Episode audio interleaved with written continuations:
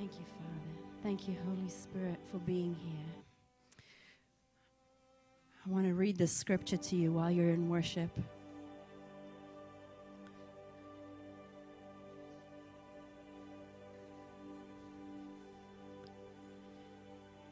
Matthew 7 Ask, and the gift is yours. Seek, and you'll discover. Knock, and the door will be opened for you. For every persistent one will get what he asks for. Every persistent seeker will discover what he longs for. Everyone who knocks persistently will one day find an open door. Do you know of any parent who would give his hungry child who asked for food a plate of rocks instead? Or when asked for a piece of fish, what parent would offer his child a snake instead?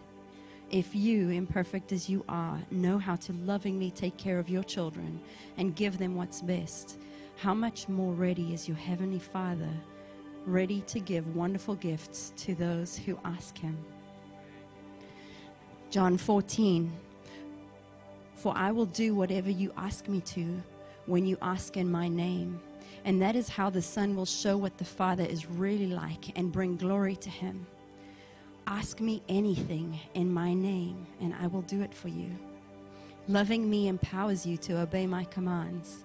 And I will ask the Father, and he will give you another Savior, the Holy Spirit of truth, who will be to you a friend just like me, and he will never leave you. The world won't receive him because they can't see him and don't know him. But you know him intimately because he remains with you and will live inside of you.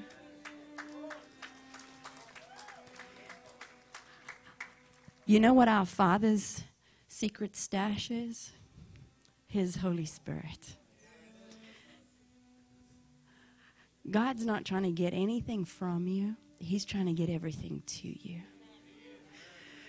And when we let Him have it all, we find that the little bits that we've been trying to hold on to, which we thought was so much, pales by comparison to what He's got for us. Today, I want to invite you into the Father's secret stash. You don't get the Holy Spirit by not wanting Him. But when you ask, you will receive. He's not trying to keep him a secret. He's trying to get this to the world. But he needs you and I to be open to receive. And today, as a, a sign of offering, we'll skip over the regular giving thing. I want you to give your heart. Give that burden that's weighing you down, those troubles that are trying to steal your joy and your peace. Give those to your dad because he's going to give you so much better than what you can ask and imagine. Father God, today we commit our hearts to you. We let go of the stuff that we've been stashing away, that we've been trying to hoard and trying to hold on to and trying to sneak under the carpet. And Father, we give them to you so that you can make us whole. Thank you, Father, that we can be embraced by your love and your grace and your mercy.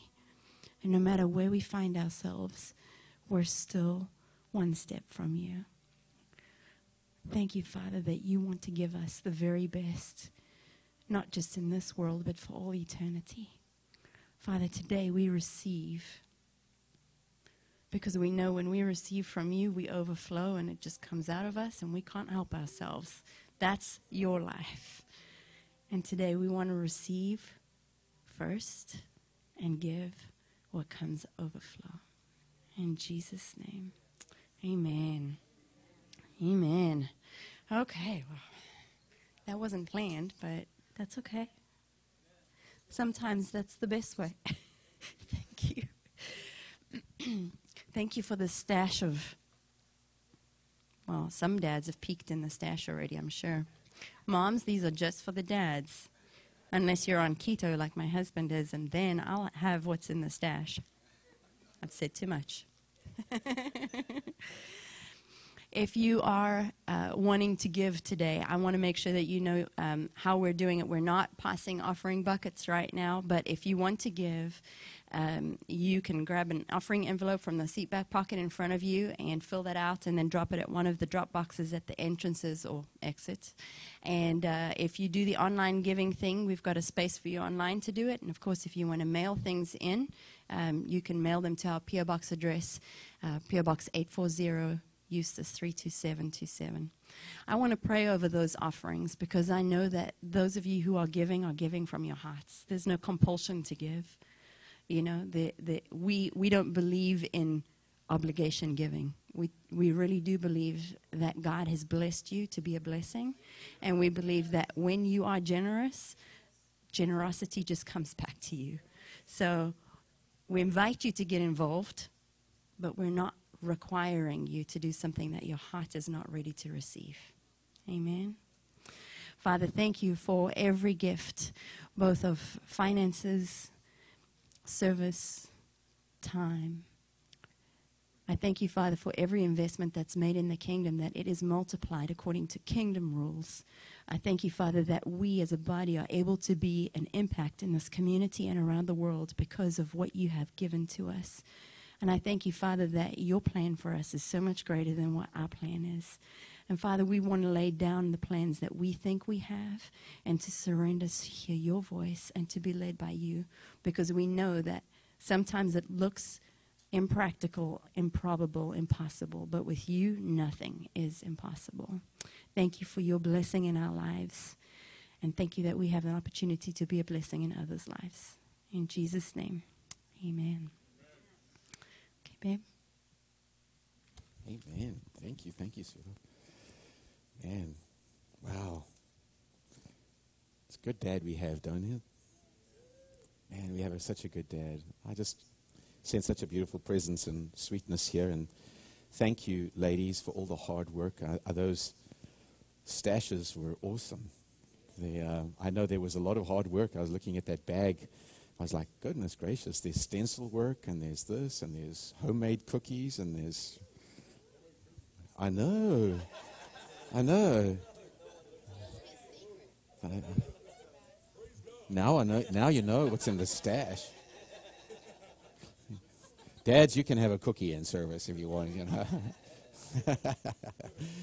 Man, what a what an awesome time to celebrate our Father. You know, Jesus came to introduce the Father. You know, that was one of the primary things he came to show um, that the, the, world hadn't seen yet was God as Father. And um, man, that's what he constantly came to reveal was God as Father. Father, and uh, they hadn't really seen that before. They had seen him as God, you know, and, and he came to show Father. And um, man, we get to celebrate Dad as, as Lawrence prayed here. You primarily are fathers. And I know that there are spiritual fathers. Many of us here have had spiritual dads, people that have led us to the Lord and people who have discipled. And, and I know there's many of you standing here.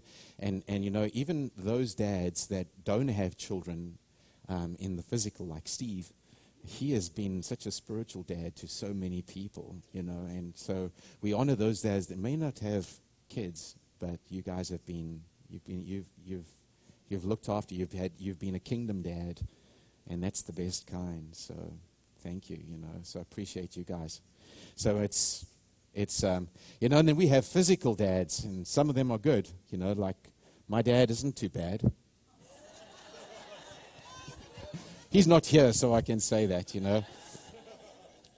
No, no, I'm, I'm really, no, I'm, I'm blessed with a really great dad who loves Jesus, and I was, I was one of those kids that was taken to church, and, and so um, I, I don't have much to, to complain about at all. So just grateful for fathers. I know that uh, a number of you have visiting kids in town. David, David's daughter is here from Colorado visiting, so it's Meredith, right?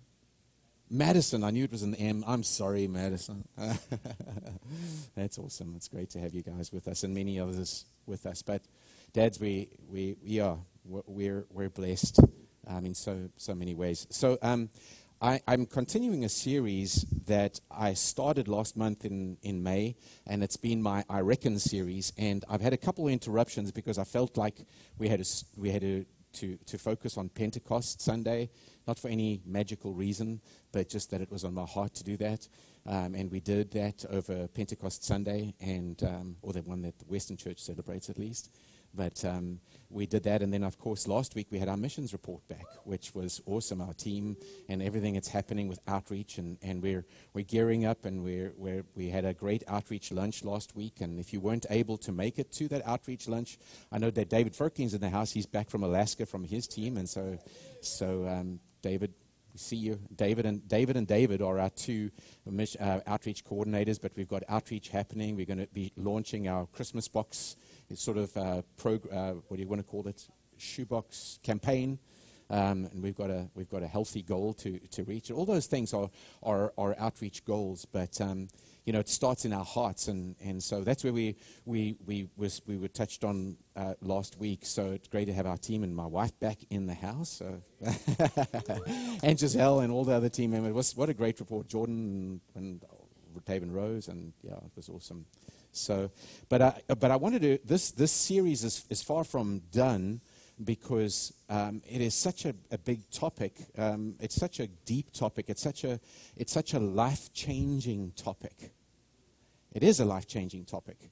Um, and, and we've been speaking about conforming into his image and, and the unusual title was, was from uh, Romans chapter 6, verse 11. So, so you must also consider yourselves, or reckon it says, yourselves dead to sin and alive to God. And, and, and we've been camping out on this a little bit while. And if, you, if you've missed some of them, please go back and listen to them or watch them if you prefer video. Because it, is prof- it can have a profound and should have a profound impact on your heart and life. You see, when you look at it, as, as if you walk uh, with Jesus for any amount of time, you should be moving from glory to glory. You should be transforming into his image. And if you look outwardly and that's not happening, that is a barometer or a temperature gauge that something's not happening on the inside. And it's important to understand that's the priority. You see, because as we've dealt with in a previous message, we change effortlessly from the inside outward. We change what's in the inside, and when we change what's in the inside, automatically we change on the outside. So, that being true, and we've established that, if you are not seeing, if you're not being conformed into his image, if you're not seeing change, that's okay. You're not going to be kicked out of heaven if you're a believer. I promise you. This is not about exclusion. This is about manifesting the presence and the power and, the, and the, all, everything that's kingdom. Um, you can manifest the promises of God in your life. A lot of Christians aren't experiencing the promises of God in their life. They're not experiencing peace in their life. They, they're living on antidepressants. That is sad. And I'm not trying to pick on people on antidepressants. Some of you may have chemical imbalances and blah, blah, blah. But I'm just saying that we as believers are supposed to live in and experience God on a whole different level. We should be having joy. We should have effort, lives of love towards one another, of kindness and goodness. We should be loving one another in the body and manifesting love in the body and towards sinners. We should be loving our enemies. Think of one, anyone we should be walking in love. But if we're not manifesting that, that's it's not because you're not saved necessarily. If you've made a, if you've made a decision to have Jesus and receive Him to your heart, that don't mean you, maybe you come you're going to go to heaven. That's you know that's between you and God. I don't know. But but the point is that you can live, and we've dealt with this in Ephesians four. Like the Gentiles, we're told not to live in the, as the Gentiles do in the futility of their thinking. They have lived, they live their life according to a different philosophy, and we've studied that passage out in, in even in the last series and this series. There's, there's so much in that. But, but here we're getting to this, this simple little verse in, in Romans 6 that says, Consider yourself. And it's a, I'm using it as a key verse, but there are so many other powerful scriptures in this that that uh, uh you know two two weeks ago uh, we were talking about how we need to learn how to align ourselves now with what is now transformation, and I do want to get into the famous transformation, met- metamorphosis scripture, which we all know, which is uh, Romans chapter 12. And I want to touch on a little bit over there. But uh, this process of transformation, as I said, has to come from the inside out. Now, we aren't transforming, we're not becoming something that we're not. I mean, sorry, something that we, we are not right now. Let me put it this way it's going to sound a little backwards. We are not transforming into something that we are not yet. We're actually transforming into something that we are already. You see, God has given us, as we've touched in 2 Peter, everything for life and godliness through our knowledge of Him. That's very important. We have been made, we've been given everything for life and godliness. God is not confused, and the Word of God is not confused. But if we just give a cursory glance to the scripture and we don't establish and, and, understand how these things actually work, practically, if you want to put it in that term, practically work, then we will say, oh, well, you know, I've got this. And we'll talk about our positional truth, but then we'll live like the devil. We'll lie, cheat, hate, and be miserable and not experience any of the promises. And then we'll blame God. And then we have, you know, we'll stick our finger in God's face and said, well, God didn't do this and God didn't do that, and we'll blame God. And what I said in the previous message is no, it's up to us. God has to work in partnership with us, with your will. You, your will. I know that people don't like this, but your will is more powerful than God. God can not override anybody's will. Now, think on that for a little bit. He cannot. But I thought you said God is all powerful. Yes, He is. He is all powerful. And he, he has limited Himself to His word, He's limited Himself to His integrity. There are things that God cannot do. I know your brain is like, whoa, whoa, whoa. God cannot lie because He is truth. God cannot go against His revealed nature and character. He cannot. That's why when we know who God is and, and know the character of God, then our faith is built up. Faith flows because we know who He is, because He cannot be but Himself. We, when we know Him, and, and so that's the knowledge of Him that it's talking about, through our knowledge of Him. And there's so many scriptures about that that I wish we could we had time to go into, where it, where it talks about how Jesus is the one that revealed the Father. There's so many scriptures in, in Hebrews chapter 1, and it goes into Colossians chapter 1, and in, in Matthew 11, it says that, that Jesus has made him known, the Son has made him known. Even now in John chapter 17, where in verse 3, when it says that, that, uh, that, that we should, you know, we, we, our overarching uh, vision statement that we've we said is that our desire is for all people to know the Father, right? The only true God and Jesus Christ who has made him known. That's John 17, verse 3. You see, it's only Jesus who is the filter, only Jesus who is the filter of how we can look at God and see the Word of God. Now, in times past, it says that in Hebrews chapter 1. In fact, I don't really have that queued up here, but in, in, in Hebrews chapter 1, it actually says, God, who in times past has revealed himself through scriptures, through prophets, He's made himself known. But now, in these end times, he's shown himself through the Son. Jesus is the ultimate and complete revelation of who God is. He is not the kind version of God, He is the revelation of God. And when we see God, when we want to take a look at God in the flesh, all we have to do is see Jesus. Everything he taught, everything he lived, how he spoke to people, you see God manifested. He is the interpretation of Scripture. And we've touched on a lot of that, right? So as we as we harmonize or as we align ourselves with who we really, really are, um, I, I wanted to touch on this this uh, I, we've, we, we have spoken about the process. Sorry i'm also giving a little bit of background over here but i said this process we cannot avoid the put off the old man renew the mind and put on the new. The transformation process has to include putting off or putting aside the old man who is really an illusion. Say illusion. Illusion. Your old man that you walk in is something that is an illusion to, to actual truth because it says in our, in our, in our, in our basic uh, foundation scripture in Romans 6 consider yourselves dead to sin. You are a new creature. If you have received Jesus, you have been made altogether new. But you see, we don't believe that. We've not learned how to put off the old man, as, as we've studied in Colossians 3 and in Ephesians 4, renew our mind and put on the new. And as we've spoken in the last one as well, we have to learn how to renew our mind and persuade our hearts. You are this complex and beautiful woven creation that God prized creation um, of sp- a spirit that's been completely renewed, your, your soul, which is your mind, will, and your emotions, and a body. All three of these are that make up the you that's here. And each one of those influence one another. It's just the way it is. So if you are miserable and sick in your body, you don't sometimes feel like reading the Bible. You don't sometimes feel like being like Jesus. You sometimes are, because you're, if you're emotionally burdened, all of these, all, all of these things can have an influence on your person, which is spirit, soul, and body, on your whole person. And that's not my goal right now to teach spirit, soul, and body. But it is an, it's a great understanding to understand.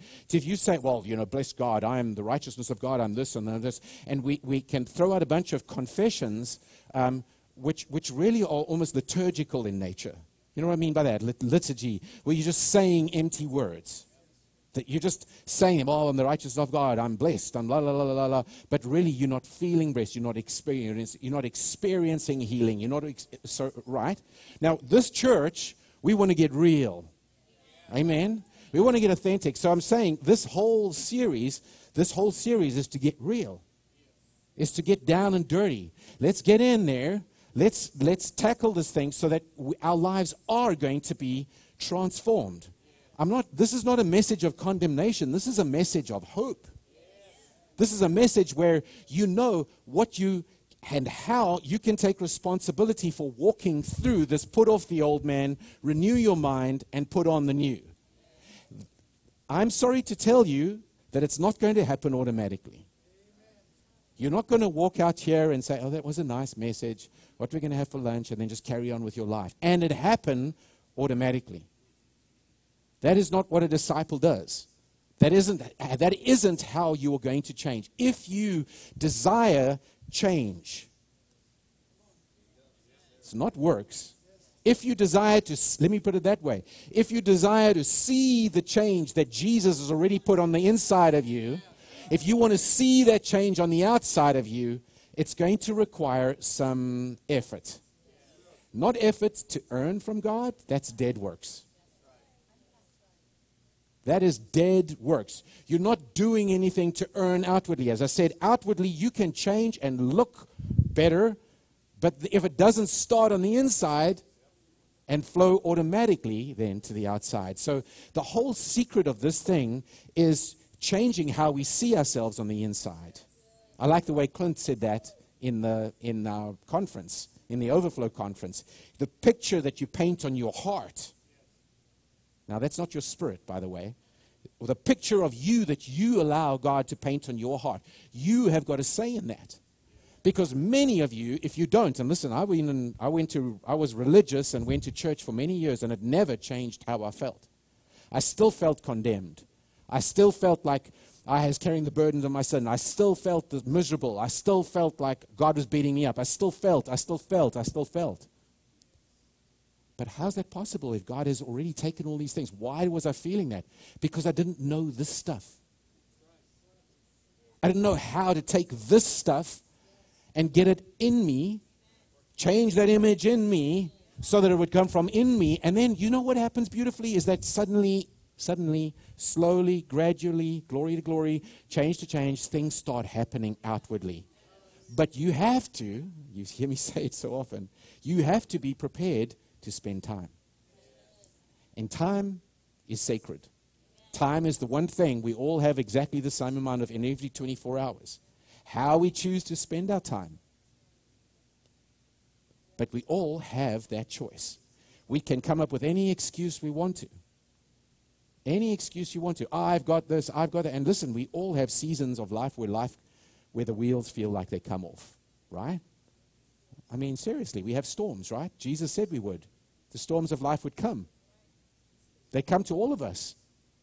All of us. We're not, none of us are immune from the storms of life. You know Jesus. I'm telling you, whether you're saved or unsaved, storms of life are coming your way.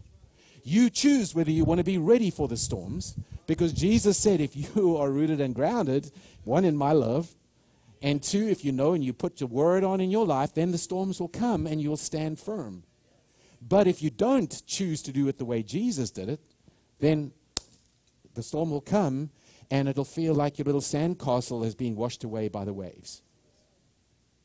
Okay? So that is the practical it. Now, does that mean God loves you any less? Certainly not. Doesn't mean any of that. God loves you just as much as He's always loved you. Always. He's never going to change. But your life can be dramatically impacted by the storms of life. We can be a victim or choose to be a victim of circumstance. You know, uh, Jim and Penny are at the back over here, and, and Faith Bowder went home to be with the Lord last month, and we had a great celebration of her life yesterday. And, and I said this because it's such a beautiful illustration. But Jim and Penny are a great example of people who have taken a major storm in their life and have set the sail of their life and used that to propel them forward. Instead of so many other people will let some storms in their life blame the storm or God because they'll come up with that lie. That lie, man, I tell you what, you know which lie I'm talking about. Which one? God is in control. It is a demonic lie from the pit of hell. I, I don't know if I can say that any louder or more distinct. Seriously, it is a, it is a deception. I, I love God, but I'm telling you, if you think that God controls, if you use that phrase to say that God controls every circumstances in your life, then one, you've not read the Bible. Because you get, you get, you get blinded by this theology which is really not theology at all, of understanding, oh, God isn't, we, and people mean well, and I've, I've written articles on it and, and stuff, but it is a demonic deception to understand or to have that idea that God is in control. There is so much false doctrine that is built on the cornerstone of that evil lie. it just went very quiet. It's like, seriously. But it, it, you, you, I'm not talking that God isn't sovereign. I'm not going to go into all of that. God is absolutely sovereign. But when we study this, and, and I'm happy to unpack it in, in, at length, but this is not the day that I want to do it. Is that okay? because it's very power, it's a very powerful truth. You've got to understand God is not the one causing or creating everything. You've got to understand that you have free will. So I, I, I just have to, I have to leave it there. But so this putting off, getting back to this process of transformation. Um, um, I, I, let, let, me go, let me start here with this um, in Romans chapter 12, verse 2. I'm going to drop down to there. It's do not, I'm reading out the ESV. It says, Do not be conformed to this world, but be transformed by the renewal of your mind, that by testing you may discern what the will of God is, what is good and acceptable and perfect.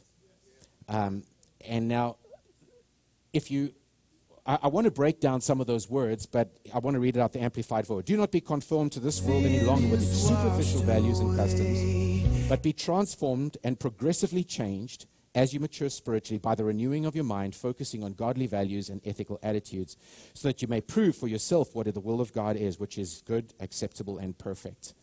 And, and now, if, you, if we break down this, this process of renewing your mind, now, forgive me again, I'm touching on the last message again slightly. Renewing the mind is this necessary part of transformation. Do you see that? That it's, it's part of transformation, that you may. Um, sorry, why is that not there? Is, is, it in two? Oh, it's in two different parts. Oh, a, go back to the ESV if you wouldn't mind there, please, Janine. It'll just be. Do not be conformed, but be transformed. So so the, these words over here, um, to fashion alike, to be conformed. The Greek word doesn't really matter what it means, but it means to don't be fashioned alike to the world, which means that we can be fashioned to the world's way of thinking. He says uh, to the world, right? And the world is, is actually the word age. Don't take on the current way of stuff. This age, it's not the world as in earth, the planet. It's the word age. Don't be fashioned to the way this the people are thinking right now. Okay? Don't align yourself. Remember, we spoke about aligning. Don't align yourself. Don't think like the world thinks.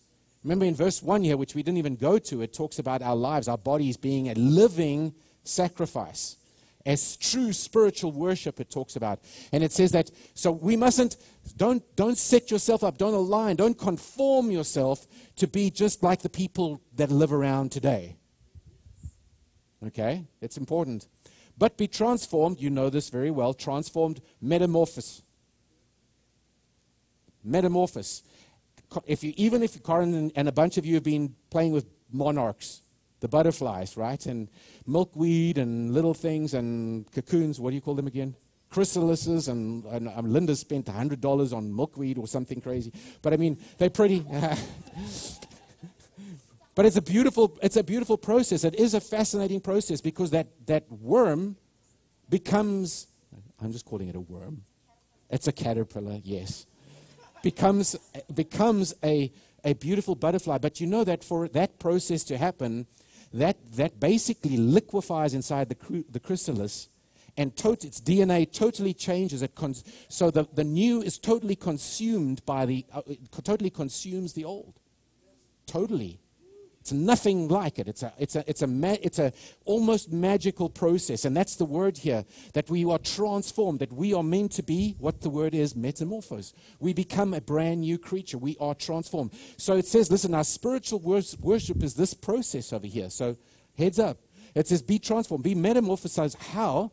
By the renewal of our mind. So the, the, the renewal is anakainosis, to be made new again, a change for the better. Mind, just like your head, your nous, your mind, your intellect, your intellect, your understanding. Be transformed in your understanding. So don't think like Fox News tells you to think, or any news program, or your local school curriculum, or your local college curriculum.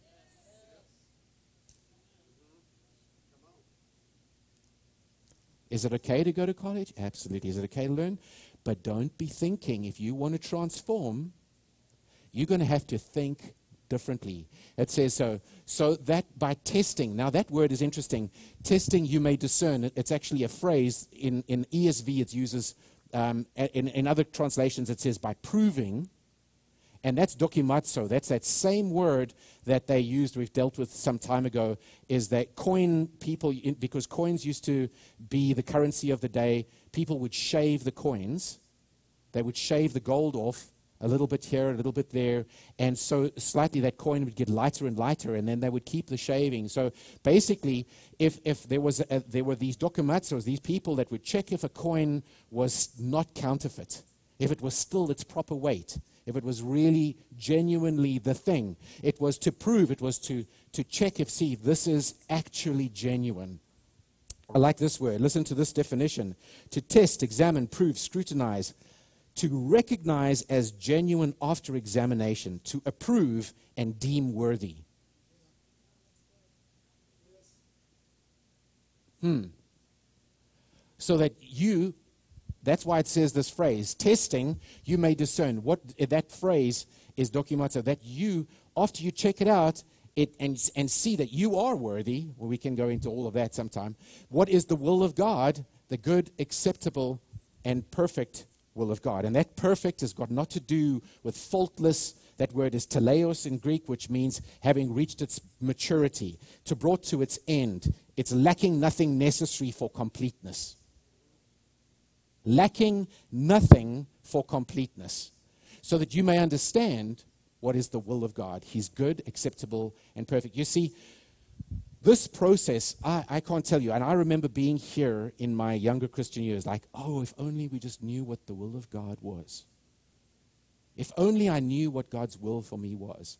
I was haunted by that because I could see that we were supposed to live our lives according to God's will. But you know that if you commit to this process that I'm talking about, you will know the will of God. God's will is very clear. Very clear.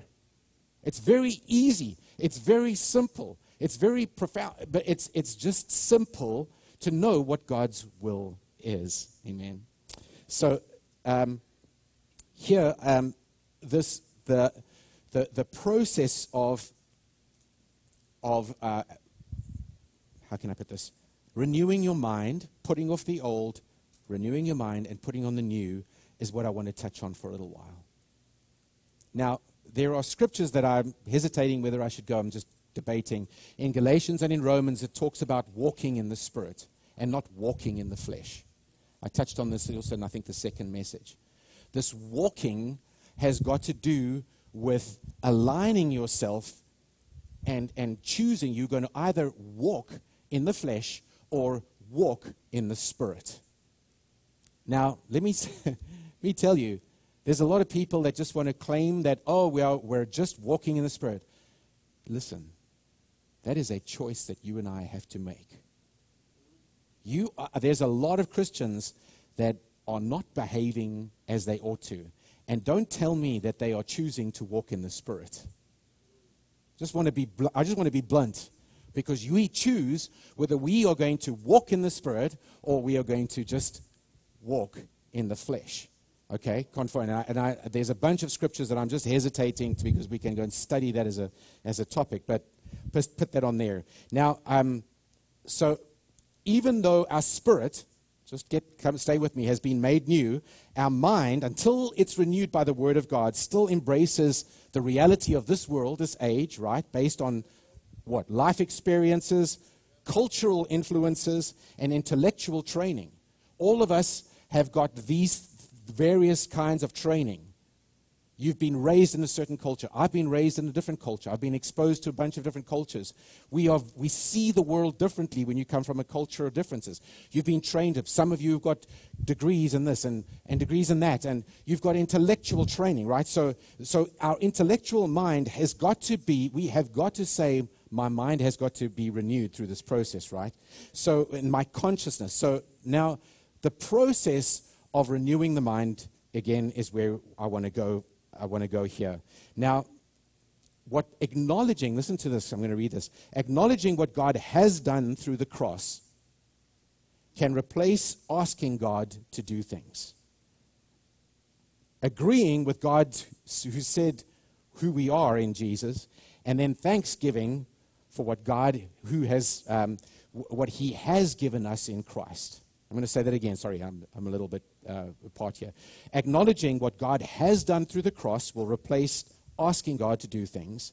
Agreeing with God's, uh, who says who you are in Jesus, become, and then suddenly a thanksgiving for who we are in Christ, uh, who God has already made us in Christ. Now, in, in Galatians 3, verse 16, it says, now, the promises were made to Abraham and to his offspring. It does not say, and to offspring, referring to many, but to one who is Christ. I'm going to make this statement. This is number one. In your time that you decide to spend with Jesus, when is that? Whenever you can get alone with Jesus, this is the this this process of renewing your mind has to come in a time where you've set some time aside to be with the Lord. Just pure and simple. There are some truths that we have to absolutely acknowledge in this process. Okay? So, number one is this one. Remember this God has given the, in all the inheritance to Jesus. See that in Galatians 3 over there? Now, these promises, I'm going to bring that one up if you wouldn't mind, Janine, again. Galatians 3. Now, the promises were made uh, to Abraham and to his offspring. It does not say offsprings, referring to many, but referring to one, to your offspring, who is Christ. Now, I, I want you to, rem- to remember this important fact. The promises, Jesus is the heir. You and I, listen carefully, are not the heir. We get to be co heirs in Jesus. There is a huge difference. The covenant was not with you and me. God made a new covenant in the blood of Jesus. He made the covenant with Jesus. The covenant is with Jesus. This is magnificent. You know why? Because you can't break it.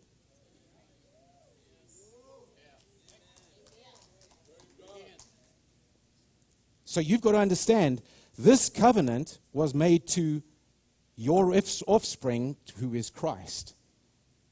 These are the promises. The promises were not made to you. This will change your life if you get this in your heart. But it's got to be where you're going to start getting your mind renewed in that time alone. Hold on a second. Whose inheritance is it again? He made it, the promises to, were to you and to your offspring, to Abraham and to his offspring, who is Christ. The covenant was not with me or you, it was with him. Okay. So then my second point is similar. Because I am in Christ, I'm a joint heir. If you give your heart to Jesus, if you have given your heart to Jesus, this is not true to everybody because there are people out there that have said that because Jesus died on the cross, everybody is righteous. That is absolutely a lie. It is righteous. It's called faith righteousness for a reason. Entering into righteousness by faith for a reason. And gosh, the book of Galatians and the book of Romans was basically written on the topic. It is a righteousness that we get by faith in Jesus. When we accept Jesus and what he did, the, pun- the, he became the propitiation who took our sin, or the, he became the one who would bear the consequence of all our sin. That will blow your mind when that becomes truth in your heart. When that, when that meditate, because you will never in your life blame God for a broken washing machine again. Or whatever. Oh, God is getting me because of, you will know. Hold on a second. No. Jesus is the, the propitiation. Because he is the propitiation, he has taken I'm going to use the big A word, all the punishment for our sins. Past, present, and future. All. All. We step into that in Christ when by faith I receive Jesus and say, Jesus, you are my propitiation. I'm, that's what coming to, to, to believe in Jesus is all about. Not asking some guy down the road, oh, do you believe in Jesus? Yes, I believe in Jesus. Amen. Oh, hallelujah. Praise God. You know, it's like, it's like th- those words are so religious. I want to throw up. I'm sorry. It's like, it's like, it, you know, this is America. Most people in this culture, especially in this local culture, will say, oh, yeah, I believe in Jesus. It's got nothing to do with trusting in Him for your propitiation. It's got saying, oh, I've heard of the story and I agree with the story. That's got not, nothing to do with believing in Jesus. You can agree with the story and go to hell. If that's all you do, you will go to hell. Forever and ever, burn in hell. Yes, I said that saying the words, I believe in Jesus, I believe in Jesus, doesn't make you saved. Just say the words, I believe in Jesus. It's got nothing to do with quoting words. It's got to actually do with trusting in what the Lamb of God did for you, knowing that you couldn't do it, that He would do it. But you see, but you see, if we don't if we don't know how to renew our minds and take time and set aside and camp on these basic foundational truths, then all we do is play religious intellectual games like I believe in Jesus, whatever, and, and, and we become a bunch of hypocrites and play church. Not here. If you want to play games like that, you probably won't be very happy with this or with me or with this church. Because, because, because I'm sorry, I, I, I know a Jesus that is the same yesterday, today, and forever, who doesn't change There's no other name given among men by which we can be saved. With him there is no shadow of turning, never been different. Amen. But it takes time. Hold on a second. I actually have to process some of this. You know my story about that Jim's book, uh, The Gospel of Peace. It radically transformed my life. I had gone to Bible school. I know I was born again, but I was still radically transformed because this transformation process changed in me. I spent three years reading that book. I was so religiousized. I was ironed in, man. I was ironed in. Like, I don't know, I was in the army. So uh, that means if you iron in creases into your, in your army uniform, man, we had to iron. Nonsense story, but when we, when we had our we, had iron, we had inspections and ironing and everything like that. And the longer we had been in the army, because uh, we were drafted in, we had to serve a certain time. And the guys started ironing creases when we were deployed. They would iron creases into their shirts. Every six months, you would iron an extra crease into your shirt. So you would iron in the crease, because then you would know who's been here six months, 12 months, 18 months, you would know, you know, because you would see the creases on their shirt, you know. But, uh, but you know what? That's funny. They, once you iron something in, it's ironed in, dude.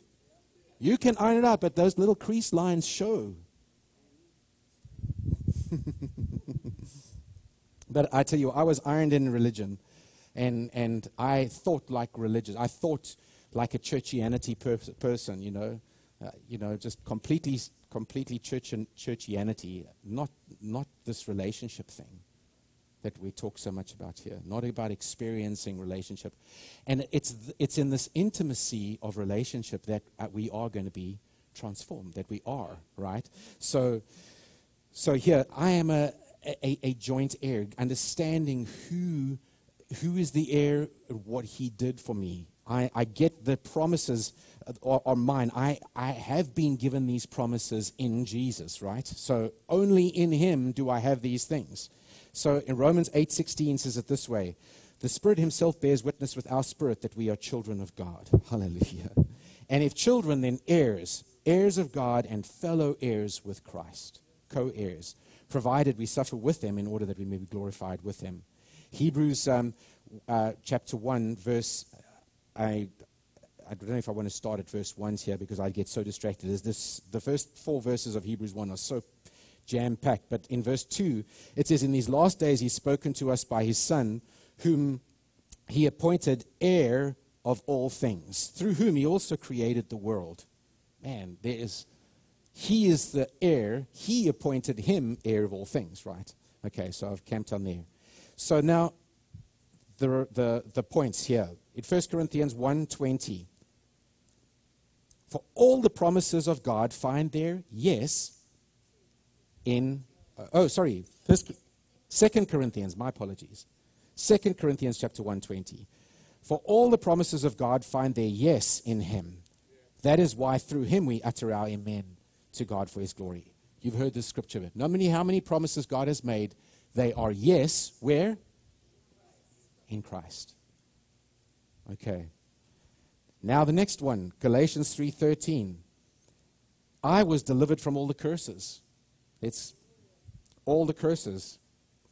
Now if you go and study the curses of the law, remember that in Deuteronomy 28, we see the blessings in the first 8 verses and then we see for the next like 36 verses we saw all the curses, right? Uh, blessings and the curses of either walking with God or not walking with God. We see that in the law. And over here it says that here that these curses I was delivered from. hell. Christ redeemed us from the curse of the law by becoming a curse for us. For it is written, Cursed is everyone who's hanged on a tree. So that in Christ Jesus the blessing of Abraham may come to the Gentiles and we may receive the promised Spirit through faith. So we are redeemed from all the curses. You see, I, there is a big difference between experiencing truth in your heart versus just um, reciting information. We have, to set, we have to set some time aside to experience these truths in our heart. So if, if and, and you know, if we say, and we say, oh, well, you know what, I just, uh, you know, I'm not experiencing this truth as truth, so um, I, it's, it's not real to me, so I guess it's just not real. I just don't feel it. Or we delve into the other ditch, which says, oh, well, I guess it's true, so that's nice. And then we tell everybody around us and ourselves, oh, that's true for me. But we don't really experience them. We don't take that, we don't take that, that truth and make it mine through the process of meditating and thinking about it. Who was it this uh, Laurie? I don't know if she's here today. But at Overflow, she brought a word, and it was so true. When, and, and the, word of, uh, the word of the Lord to us was very simple. It was, listen, guys, if, if you don't, when I say meditate on my word day and night, it's for a reason. there is a meditation that we have to do day and night, so to speak. Now, Shannon, you're saying, oh, we have to resign our jobs and, and we just camp out with my little Bible in a corner and we just. No, but remember, we're renewing our mind. We're changing the way we think from saying, okay, this is how the world thinks, this is how Fauci thinks, this is how science is saying, current science. And let me, let me just make a note about science. There is good science. There is good science, but there's also kind of a false science. And if you look, you can find really good science. Good science lines up with everything God has ever said. We've got great videos that we need to play every now and again. But there's great science you can study. You can study astrophysics and astrobiology and all these things that prove God, basically, in my mind. Okay. So these are the ones uh, that I want to go through then. The, these are principles that are crucial. Um, in my worship and in my confession, I have to bring all my capacity to bear on what I, to experience what I'm saying. I, I don't want to just mindly regurgitate these things. I want to, I, I just want to get practical just for a second here. I'm in my quiet time, wherever that is, time of the day, you choose. You've got to experience that truth. You've got to say, okay, God, there's some of these truths that I've just gone through. Wow, Jesus, you've taken all my sin. Or, I'm a joint heir. You were given all of those promises. Now, I'm just not men- I'm not I'm not meditating just on those words. I'm bringing my emotions and my thoughts to bear on those words. In other words, so I'm like, okay, Holy Spirit, you're my teacher. Help me. You're my helper. You're going to reveal things to me. So, Lord, help me understand that. What does that mean to me? What does that look like to me. I am not the heir, I'm a joint heir. Jesus, I can't, that means I can't, wow, I can't break the promises because they're still mine, because they're by faith. What does that mean? By grace through faith. Hmm. By grace, we walk by faith. We receive them by faith. And they're given to me graciously. That means they're free. And how do I appropriate that in my life? What is stepping out in faith? How do I, and then, and then emotionally imagine, I'm using my imagination. This is what meditating is. I am, I'm seeing myself whole. I'm seeing myself emotionally whole. Why? Because Jesus made me whole. I'm seeing myself physically whole. Oh, but I've got that, what's his name, issue. No, you don't see yourself with that issue. You're seeing yourself not as the world sees you, you're seeing yourself through the eyes of faith. So, Lord, help me to see myself through the eyes of faith. Because why? Oh, well, I don't deserve. Hold on. I don't have to deserve it. Jesus has taken my sin. Oh, that's amazing. Jesus has taken my sin. This, uh, working this into your life, in your worship, until the more you meditate on truth like this, the more it actually fires you up as you meditate on truth, it, it so stirs you up that you can get up to jumping and shouting and really experience, and nobody's going to be around for you to see them. You're not behaving something. You, you, you, experience, you experience a change in your heart that it, it brings in a rush of emotions with it. Romans chapter 5, therefore, being justified by faith, I have peace with God. Now, I read that how many times? I've heard that quoted so many times. But you know that after you meditate on righteousness for a while and that becomes real to you, you can, you can step into, I can step into my prayer closet and I can sit down and I, and I can have the world going ballistic and crazy around me. And I can have the storms of life happening and everything else. And I can say, wow, oh yes, I'm the righteousness of God. I am the righteousness of God in Christ. Therefore, uh, faith, righteousness, righteousness by faith. Thank you, Jesus, that even though I yelled at my wife and my kids and I kicked the dog and and I really did not behave well on the road today, I thank you that my righteousness is by faith in you. I know, I, know, I just popped your bubble. You, you thought I was perfect, right? No, no. But, but, but you know, you, you disqualify yourself in the little things. You disqualify yourself by, oh, I yelled at the person at Walmart. That wasn't a very Christian. You know what I'm going to do? I'm going to do better. It's not just doing better, it's believing here is where it starts. Change starts on the inside. Why am I going to do better? Because I am the righteousness of God because I am the righteousness of God, man, He has taken all my sin. That means that God, He's, he's cast my sins in the sea of forgetfulness. He forgives all my sin and heals all my diseases. He has made that covenant. He has made that covenant with Jesus. I am a beneficiary of that. So you, you, you see what I'm doing? I'm emotionally experiencing, and then therefore being justified by faith. I have peace with God. You know what that feels like? When, when peace rushes in like a flood, and you go, and you experience peace. You can step out of your prayer closet looking like you've just been smoking something. Except you're not going to come down. You're not your high is one that you're not going to come down from because you are renew you are renewing your mind to experience a truth that has already been true all along. Listen to this. The truth that has been all along, you've never experienced it. Why? Because you never invested the time in meditating on it and spending time on it. It, it, it takes, that's the intimacy of this relationship of love. It, it, it becomes this this beautiful intimacy that you can't wait to go and, and hang out with Jesus. Not because the preacher said you need to do it on Sunday, but because you know that He loves you, that He can't wait to spend time with you, and that, and that you know that as you conform, as you change, you, as you renew your mind from the way you used to think, you start aligning your mind with the way that you need to think then what starts happening to your heart, now remember, your mind is how you think, your heart is where you believe.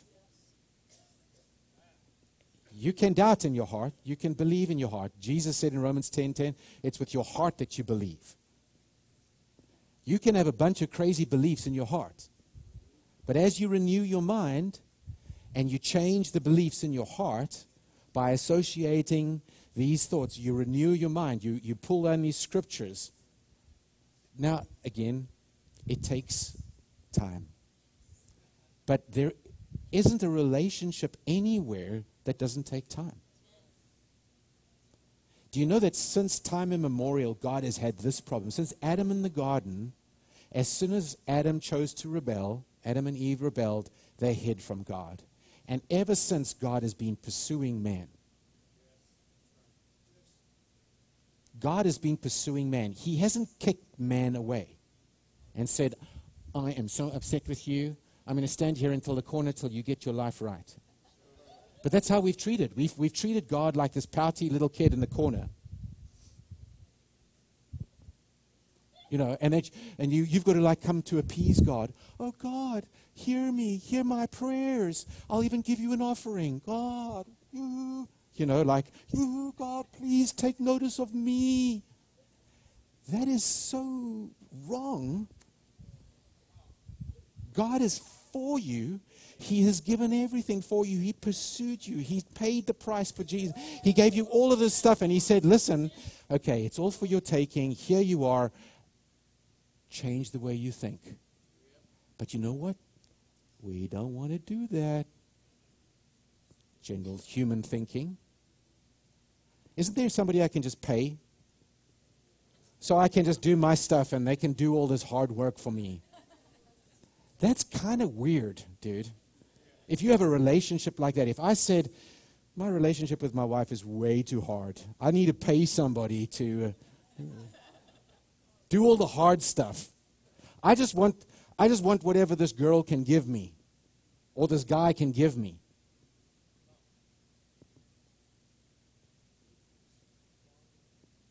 But that's how religion has treated God. I'll even pay a big offering to church. You, thank God for money. Money can help, but I tell you what, that's not going to change your heart. You see, He has been, it's always been about a relationship. Always been pursuing you for that time. And, and ever since that time, any relationship is going to take an investment of time. It, this transformation process is going to be an investment of time. So I'm, I'm just going to, yeah, I, I, I'm just going to rush through a little bit. But there's so many, there's so many promises that we can get. We've been delivered from the curse. Who, we've been delivered from the curse. We've been given everything for life and godliness. We've been accepted in the beloved. We are the righteousness of God you know, learning, learning the character of God, and we've touched on this before, learning, learning the character of God. We have treated faith so wrong, and I've given you so many illustrations about like we're trying to buy something from a pouty God that he, we think He hasn't given us. Whereas He's given us everything, and faith is just receiving what He's already given us. This process of saying, okay, Lord, help me renew my mind to this truth. I know I'm saying it many ways slightly differently, but it's so important that you understand it. My identity in Christ, etc., etc., who I am in the new creation. Uh, it's it's the only way, and you've you've heard these, this phrase before. The only way that we're going to experience this is to live in a perpetual abiding in Him. Remember what Jesus said? Go back to John 8. 31 and 32. And he said, When you know the truth, the truth will set you free. Only when you know it, though, right? And this is what he said to his disciples. If you, a, if you, were, verse 31, if you abide in my word, that is, that has got to do with this process that I'm talking about. I reckon It's funny, Earl. But, it, but abiding in the Word, this is where it's at. I, I, I wish I could, I wish I could tell you any different, but the only way we're going to experience transformation is this process of coming into a, a relationship. It is going to take time. If you don't invest the time in a relationship, what happens is that you get bored. I've seen this countless times, countless times. People come people go, and many good reasons why people have to move on. That's not the point. I'm just saying when people get frustrated in their relationship with God, they try and they try and blame something else. It's this, it's the that, it's the next thing, it's the next thing. But they do not want to experience this abundant life through this process of putting off the old, renewing the mind, and putting on the new, which is happening in that prayer time. I mean, I didn't say that then, but when you're meditating like that, you're taking the old man and you're saying, But I used to think this way. I don't need to think this way. I'm renewing my mind. I'm, this is who I am. I, this is my. This is who I am in Jesus. Putting on the new man, the reckoning, like Earl just said. This is what reckoning yourself dead to sin is. Count yourselves. Remember, I broke down the word reckon. Reckoning is not just just a rough. I hope so. Reckoning is actually ascertaining what really is true. You really are dead to sin. You and I are really are dead to sin. But how do we reckon ourselves so? Through this process of putting off, renewing our mind, and putting on Amen. The, the, the change that we can experience should be effortless. It should be effortless. Now, I know that this is a beautiful message, but I also know that this will separate many people from this church. Because some people, in many ways, say, say myself, you know what? I don't see church that way. I don't see a relationship with God that way. I just want to go to a place and give a bit of money and then go home and do whatever I want to. I don't want to be challenged. I don't want to have a relationship with God. Israelites did that.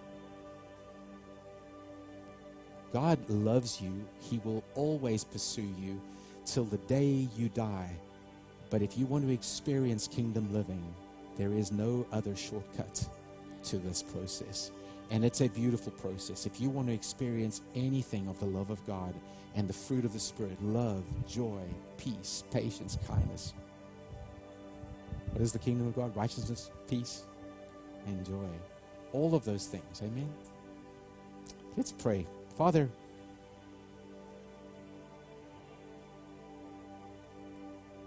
Lord, thank you for every single heart and life here. Lord, you know every heart. And Father, right now, you're presenting people, each one of us, me, presenting me with choices, thoughts, ideas. Father, I thank you that the process of renewing our mind, becoming a student, becoming a disciple, following you, walking in relationship with you, is a choice.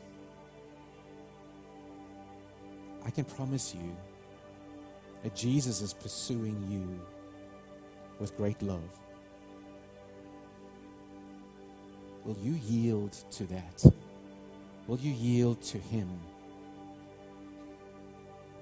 Because He does want to come in and commune with you. In fact, that's what the word commune is. The word commune is for two people to share a common thing. God wants to commune with you. He wants to share what is His with you. He is always calling for this intimacy. And so just choose, just simply, just say, Lord, I just want to be real. I don't really see it that way. Or, Lord, if that's, help me understand that. I don't, I don't get it. Or wherever you are, just, just at the minute, just, just be honest with God. Tell him where you're at. Lord, I don't know so much. I can promise you, if you're honest with God, He can meet you where you're at.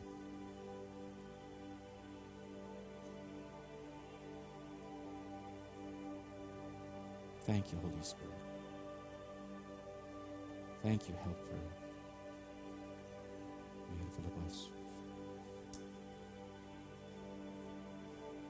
Lord, we want, we want, we are hungry for change. We're hungry to experience the fullness of your promises. We're hungry for reality, for authenticity, for genuineness, for peace. Lord, we're hungry for flourishing relationships. Lord, every promise that you've made, thank you for your bounty. Thank you that there is no lack there is no lack in you. Thank you that there is no sickness in you. All of these promises are ours. All of them. All of them. If you've not received Jesus, it starts right there. You just need to simply just respond and yield to Him and just say, Lord, I, I need you. I want you. I'm going to trust you for my salvation. I'm not going to just say the words or say a little magic prayer. I'm, I'm going to trust you. If you need help with that today, I'm going to I'm going to encourage you to come and pray here with with a with one of our prayer ministers. They'd love to pray with you. If you need if you need a, uh, a brother here or a sister just to pray with you, they are so well, as far as anything goes, healing. And as we close the service here in a minute, that's what uh, I'm going to encourage you to come to the front.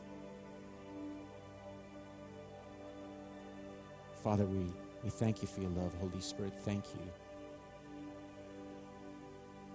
that you never leave us or forsake us. I, I, I feel that there's some, maybe a couple, one or two, that have felt there's this itch that they haven't been able to scratch in their relationship with God. I don't know how else to put it. Something has been worrying them, like a burr under the saddle. They felt like you haven't qualified, or that you've committed the unpardonable sin, or that you just can't get it. You haven't. If that is you, I will say encourage you. Spend a couple minutes here with a prayer minister, and they would love to minister to you. So, Father, we just yield ourselves. I know, I know by the Spirit of God, we are entering a time where this is a where the children of God are going to stand up. I'm not talking about religion. I'm not talking about organized religion at all. I'm talking about the children of God taking their rightful place in the community, in the world, because they're going to know their God and they are going to do exploits. They're going to know their God and they are going to do exploits. Thank you, Lord. Thank you, Father. I pray for every one of those, Father. I thank you. There's some that are watching online. There's some that haven't even started attending for those who are going to come. Father, I just thank you for the work that you're doing in their hearts right now. Thank you, Father, for those hearts. Thank you for those callings. I believe that there is callings coming out right now that the Lord's placed on your heart. Something, there's something that's just becoming more crystallized in your heart. coming into sharper image, and the Lord's just making it plain to you. And just yield to that. Say, Thank you, Lord. I'm eager to pursue that. Doesn't have to be a big goal, big carrot at the end of the stick. It could just be a next step. Thank you, Father, for that. Thank you, Father, for that in Jesus' name. Thank you, Father, for that. Hallelujah. Thank you, Father. Yeah, you know, I was thinking as, as Pastor Shannon was sharing, uh, this being Father's Day, you know, our Heavenly Father said that He'll not just be a mother to the motherless, but a father to the fatherless. And um, so I want to encourage you today. You know, I, I've seen what you shared, Pastor Shannon, happen with two of my friends who grew up without a father. But these guys are the- most amazing, amazing fathers that I've seen because they've taken the Word of God and renewed their mind with it, and He's taught them how to love their kids. So even if you're a father here, shucks, I've made some mistakes as a father. I've had to ask my boys for forgiveness for doing things and saying things. Why? Because he, on the inside of me, gave me that tug and say, ah, you missed it on that. But I had to make the choice to say, son, I was wrong. Dad shouldn't have done that. I shouldn't have said that. Not to, he doesn't do that to condemn us, but just to, for us to walk in the light of the word and, and, and express his love, receive his love, and give his love. So maybe if, if you're here today, like Pastor Shannon mentioned, uh, this is the time. The time is now to receive. That's where it starts with a relationship with Him, and then then walking with Him and allowing Him and the Holy Spirit through His Word to minister to you. So if you're man or woman, father, mother, whoever, uh, young, old, you need a prayer. Right now is the time. We have uh, prayer ministers here to help you and walk you through that. So, Father, as we prepare to uh, dismiss, Father, thank you so much for your faithfulness. Thank you that you didn't send your Son to condemn the world, but that the world through Jesus might be saved and, and walk in peace and walk in joy and walk in rest and walk in happiness and walk in your love. So we give you praise and glory for that. Thank you for the fathers. I stand against any type of condemnation and guilt, you know, that of past mistakes, that they'll see you, as Pastor Shannon said, as, as, as the Word of God plainly says, see you as, as you see them. As you see Jesus, that's how you see your kids. Hallelujah. That's how you see us. In Jesus' name. Amen. Amen. So do not forget to come up if you need to come up and uh, and we're going to dismiss now as we stand and uh, fathers whether you're going to get a big fat juicy piece of steak or chicken or whatever you want to get just enjoy this time and and just enjoy family. Amen. Hallelujah. In Jesus' name, you are dismissed. Uh, baby bottles, that's one thing. I, those are due today. If you have that at the information booth, if you forgot to bring it, you can just, when you have it, just make sure you bring it to the church. Amen. Thank you all. Love you all. Enjoy the rest of your day and week.